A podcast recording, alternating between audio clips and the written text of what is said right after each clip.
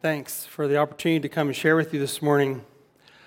This feels kind of weird for me because it was just a little bit over 40 years ago that I sat about right there in high school chapel. Now, back then it was boys on that side and girls on that side, but that was my experience. And it was just a little over 40 years ago that I was sitting, would have been sitting in uh, first year Bible college chapel myself. But that was 40 years ago. And 40 years ago, I would have never thought it possible that I would be a pastor in Three Hills talking to the college chapel on a, on a morning of chapel. There's just no way I would have thought of that. So that can be a lesson to you that who knows where you're going to end up in 40 years from now, just so that you kind of keep that in mind. I'm going to be talking to you today about uh, James. But before we get there, let's just think about some things first. For how many of you, the family of origin that you're from, you're the oldest sibling? How many of you? Okay, some of you. And so how and for how many of you do you have an older brother? Okay? All right. In my family of origin, I'm the oldest. I'm the oldest brother, and uh, I have a brother and then a sister, and the three of us were all born in two and a half years. So, boom, boom, boom, to the point of where when people would see us and our family, they would think that we were triplets because we just grew up together that way. And so we were actually very tight as, a, as the three siblings, as us to, growing up together. But also in a family like that, um, especially my brother and I, we would get under each other's skin. Even though we would, uh, we had the same bedroom, we shared a bedroom together. There were times in which we would just get under each other's skin. There was furniture that would get broken, all kinds of things like that. But at the same time, we were tight as well. Uh, my brother and I, we would work on vehicles together and, and we would cooperate. We, we sang and did a lot of uh, worship leading together and things like that. So for us, it was a kind of a mixed bag, I guess I would say, of, of living in the same family and being close to each other. When I signed up for uh, the character of James and talking about him, uh, what came to my mind was who James was in relation to our Lord Jesus Christ. He was a younger brother. And so, um, as we think about that, um, there are a lot of things that we can relate to, and we'll get into that in a little bit. But we know that one of James's, uh, that the James that we know of, that he, in Galatians chapter 1, verse 19, um, it says, I saw one of the other apostles, only James, the Lord's brother. He was recognized in the New Testament as Jesus' younger brother. And Paul was talking about that in Galatians chapter 1 about the credentials that he had and how he had connected with Peter, how he connected with James. And there was some kind of a credential that he was able to, to say because he had known James. Now, Jesus' brother James, became the head of the church in Jerusalem sometime between Acts chapter 1 and Acts chapter 12. We don't have all the details, we don't know why that came about, but there was something transpired so that uh, he rose to the top of the leadership in the local church of Jerusalem. Now, if you remember how the church started, uh, it started in Jerusalem and spread out from there. So the church in Jerusalem was the home church. People knew that as the place of where the gospel really got started. Peter had been miraculously delivered from prison in Acts chapter 12. And up to that time, we don't hear a whole lot about James and, and where, what his status was and his leadership in the church. But on that night, when Peter was miraculously delivered from his imprisonment through an earthquake and, and angels and all that kind of stuff, um, Peter came to a home in Jerusalem, and this is what he says in Acts chapter 12. Peter motioned with his hand for them to be quiet and described how the Lord had brought him out of prison. Tell James and the brothers about this, he said, and then he left for another place. So here we find out that James, somewhere between the beginning of the book of Acts and Acts, and Acts chapter 12, James had some kind of influence in the life of the church in Jerusalem. And so Peter gives special note that James needed to be told about his release from prison.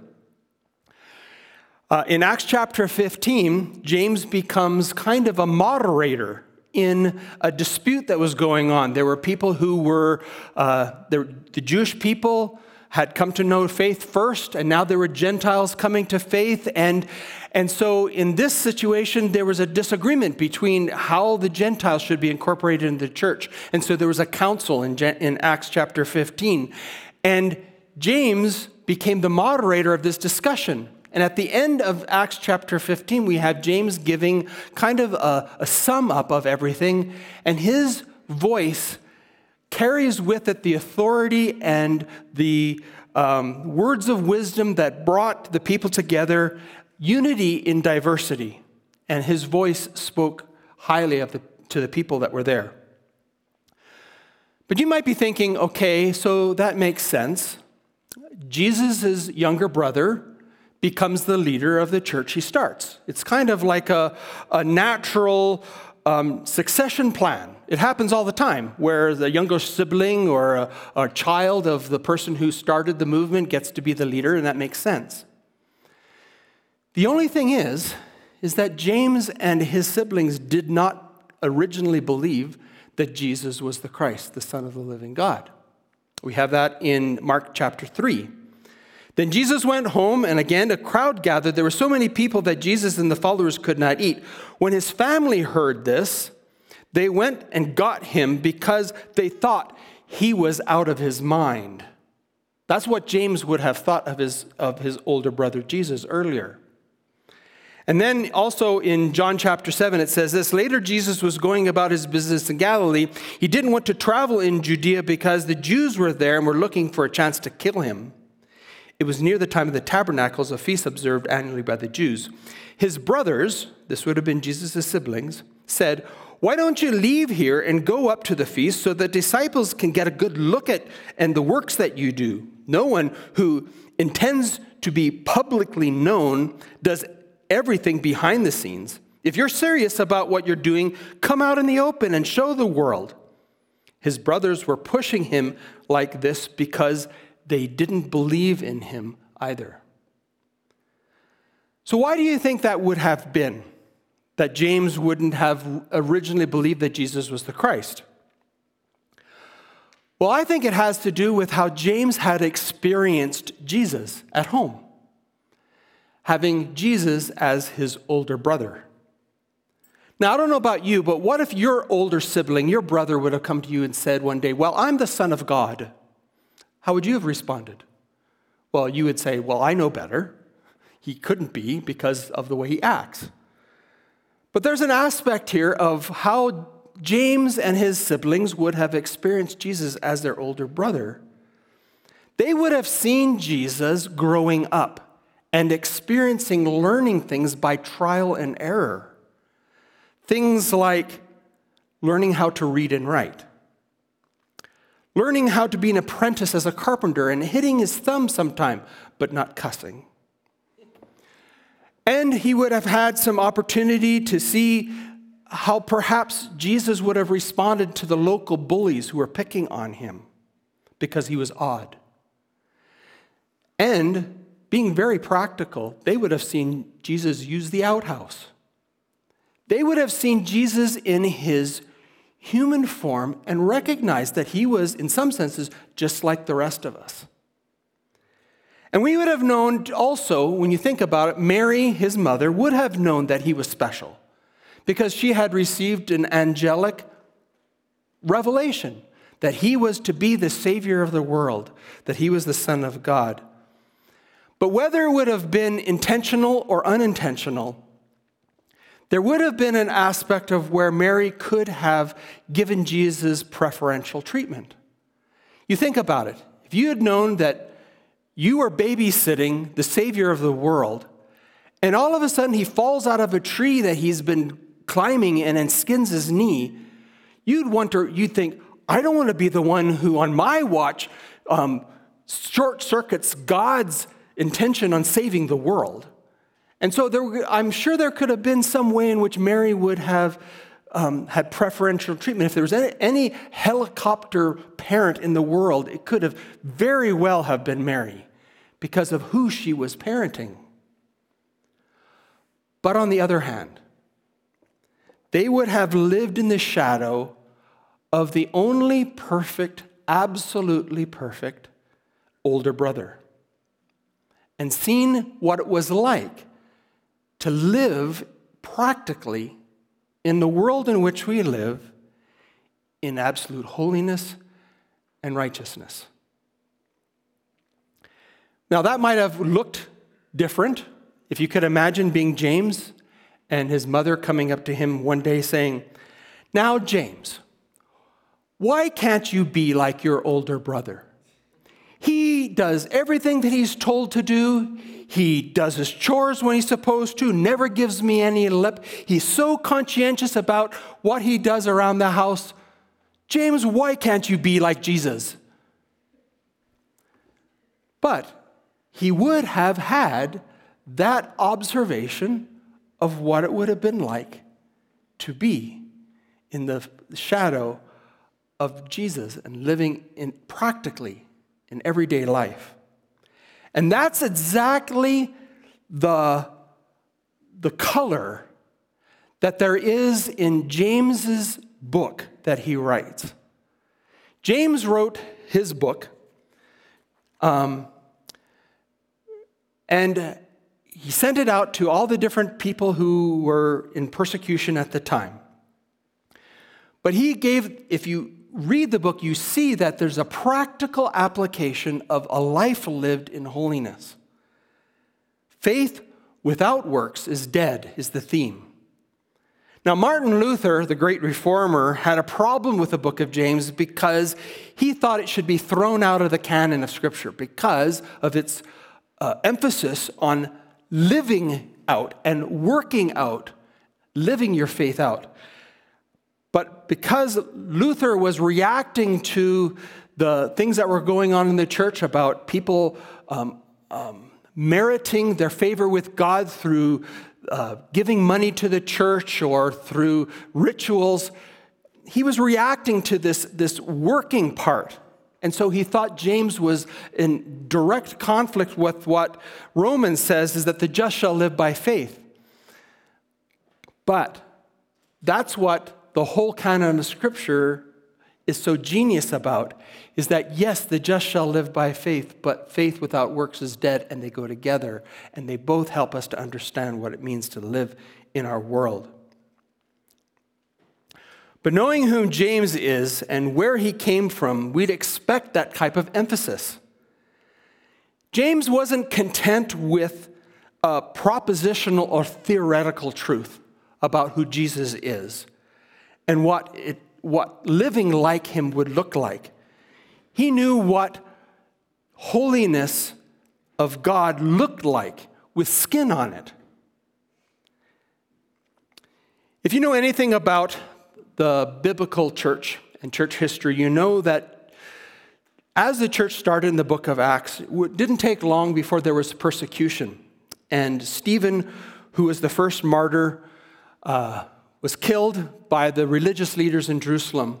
And because of that, there was a persecution that broke out and in Jerusalem. And so there was a lot of people who, rather than stayed where there's persecution, decided to leave Jerusalem and they scattered all over the Mediterranean area. And it says in Acts chapter 11 Now, those who had been scattered by the persecution in connection with Stephen traveled as far as Phoenicia, Cyprus, and Antioch, telling the message only to the Jews. So now you have Jewish people who are converts to this Christianity, the new belief in Jesus Christ as the Son of God and his, his, Him being the Savior of the world. And they're spread out all through the Roman Empire. Now, it wasn't easy being a Christian in the Roman Empire. For one, the Romans were against their belief because it went against polytheism and, Rome, er, and emperor worship. But wherever they went, it was also against what the Jews believed because they didn't, weren't believing that Jesus had risen from the dead and that he was the Savior of the world. And so wherever they went, they were under persecution, Even though they were leaving persecution in Jerusalem, wherever they went, they were under persecution. So, what happens? Their hometown pastor, James, the, the leader of the church in Jerusalem, writes a circular letter to all the persecuted Jewish believers all over the Roman Empire. And that's what the book of James is about. Now, it'd be similar for you if you were away from home, you log on to YouTube live stream of your home church on a Sunday morning, and you get to hear your own pastor, pastor that you grew up with, the guy that has been behind the pulpit as you grew up and you knew his voice. And you got to see people behind the pulpit that you were familiar to you, and it just kind of warms your heart and encourages you. That's what James was doing to all these persecuted believers who were all over the Roman Empire at the time. So, what kind of letter do you think he would write? What kind of way would he encourage the believers who were scattered all over the Roman Empire because of persecution? Well, you'd probably expect some sort of news about how things were going there and, and what the persecution, if it had the persecution that had led to their leaving, if it was still going on, and what the status of the church was. Probably some you'd be expecting some words of encouragement, some words of hope that there was a brighter future ahead. Is that the kind of letter that James wrote? Not really. Before I get onto that, though, I just want to, and be, I'm going to kind of give an overview of the book. I, I want us to think about that for a moment. When we think about our world today and the way that we live our Christian faith in our world, we are in a world that's becoming more and more hostile to our belief and our faith. The, our belief in there being one truth and that Jesus is the only way to know God is being interpreted more and more as the, the inciting conflict and of a basis for intolerance. And so I believe that the persecution of our faith is going to increase in the future. Not some, place far, far away in a land long time ago, but, and not in a place like North Korea or China or someplace like that, but increasingly right here. And when we think about that, where do we go to get our encouragement or to get our instruction on how, to, how we can live in persecution? Where should we go? I believe we should go to the book of James because it was written for that purpose to help us and to give us instruction on how we as believers should behave in a society that's hostile to our faith. So the message of James is increasingly relevant to us. It's not something for someone, someone else, but it's for us. So, James doesn't write a letter that's soothing and uplifting, kind of pastoral in its tone. It's not one that's very inspirational or heartwarming or reassuring. Rather, James writes more like a sports coach or like an army sergeant or motivational speaker. It's like he's saying, Get off your duff and start acting like a Christian. He says there's no room for half hearted believers in Christ. Get with the program and live what you confess. And that's the message that James is saying. The theme, I would say, of the book of James is living in a world hostile to things of God, but how do you do it? And he answers it. He says that there's a way to live that's distinctive. Don't be afraid to stand out in the way that you live. Um, let your light shine, as Jesus said in Matthew chapter 6, 5, 16. Live your light and shine so that when people see your good works, they'll glorify your Father in heaven. That's the kind of life that James is talking about. Now, are you, are you, do you get what this is talking about? James, in the inspiration of the Holy Script, of the Holy Spirit, says that the best way to face the opposition and the persecution, when we're living out our faith, the best way to, to, to live in that face of that opposition and that persecution is to live your faith practically in everyday life. Live it out so that others can see it. That's the best way. Now, there's a place for apologetics, there's a place for defending faith and having an answer for, for the hope that we have. There's a place for theology, for understanding and, and describing the character of God in our world. But James is saying, in light of persecution, in light of a world that's in opposition to us, we need to live practically. And who better can talk to us about what that looks like than James, who had lived with Jesus the longest? I'm just going to give now kind of an overview. It's very practical. If you've never read, um, uh, read through the book of James, it's, it's so practical in its application. I'm just going to start with a few verses at the beginning to kind of give you the tone, and then I'm just going to highlight some of the, the sections that it talks about. So, James chapter 1, verse 1 James, a servant of God and of the Lord Jesus Christ, to the 12 tribes scattered among the nations, greetings. Consider it pure joy, my brothers, whenever you face trials of many kinds. You see what I'm saying? He's not being um, uh, trying to, to give them encouragement and, and trying to make, it, make things feel better. He's, he's encouraging them to be strong in the midst of the difficulty that they're facing.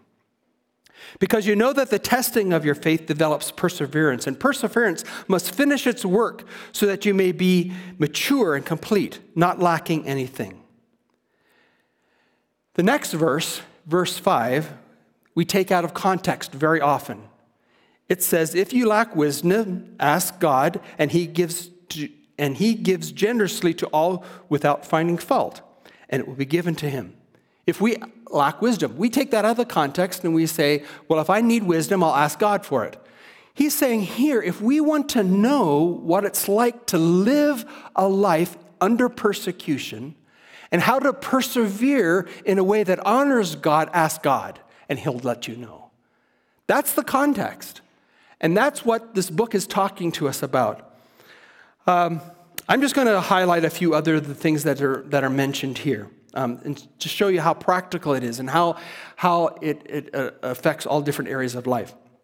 For example, um, verse 22 of chapter 1 says, um, Don't be hearers, but doers as well.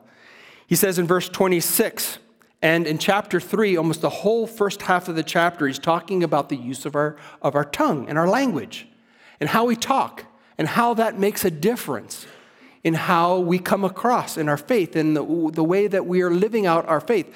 It matters how we talk, it matters the things we say, and it matters because people are listening to the way that we, that we talk.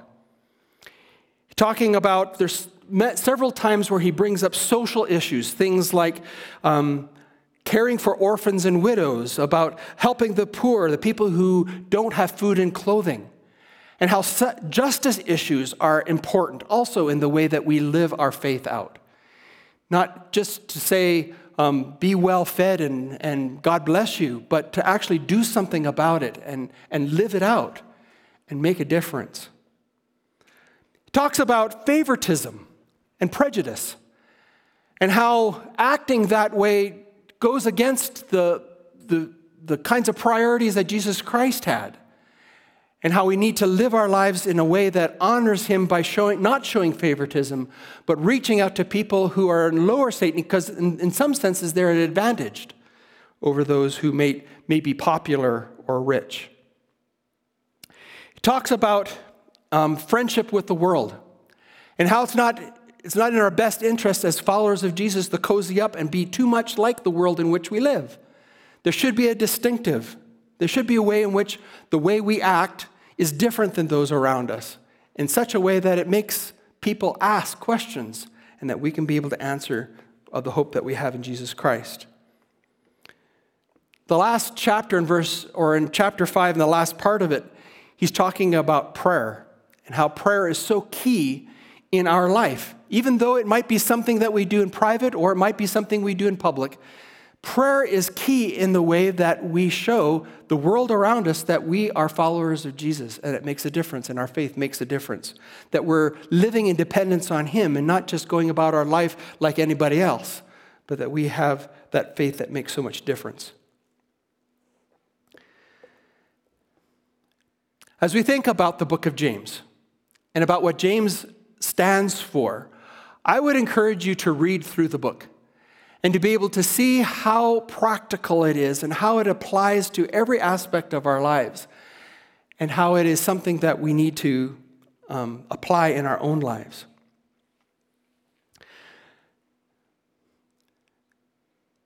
Let's just bow for a word of prayer as we close. Lord, I'm thankful for the life of James and how practical it is. And when we think about where he came from, we recognize that um, he had an insight into what it means to live out our faith like no one else probably does. And so, as we take the opportunity to read it and digest it and actually see it as a textbook on how to live in a world that's opposed to the gospel, I pray that we would take it to heart That'd be something that we would apply, that we would see ways in which we can live out our faith in a way that gives better, um, uh, better reflection of the Lord Jesus Christ in the world in which we live. So thank you for the practicality of James, and thank you for um, having it recorded for us and for us to be able to have a copy of it and to be able to read it for ourselves. So thank you for this, and we just pray your blessing on us as we go in Jesus' name. Amen.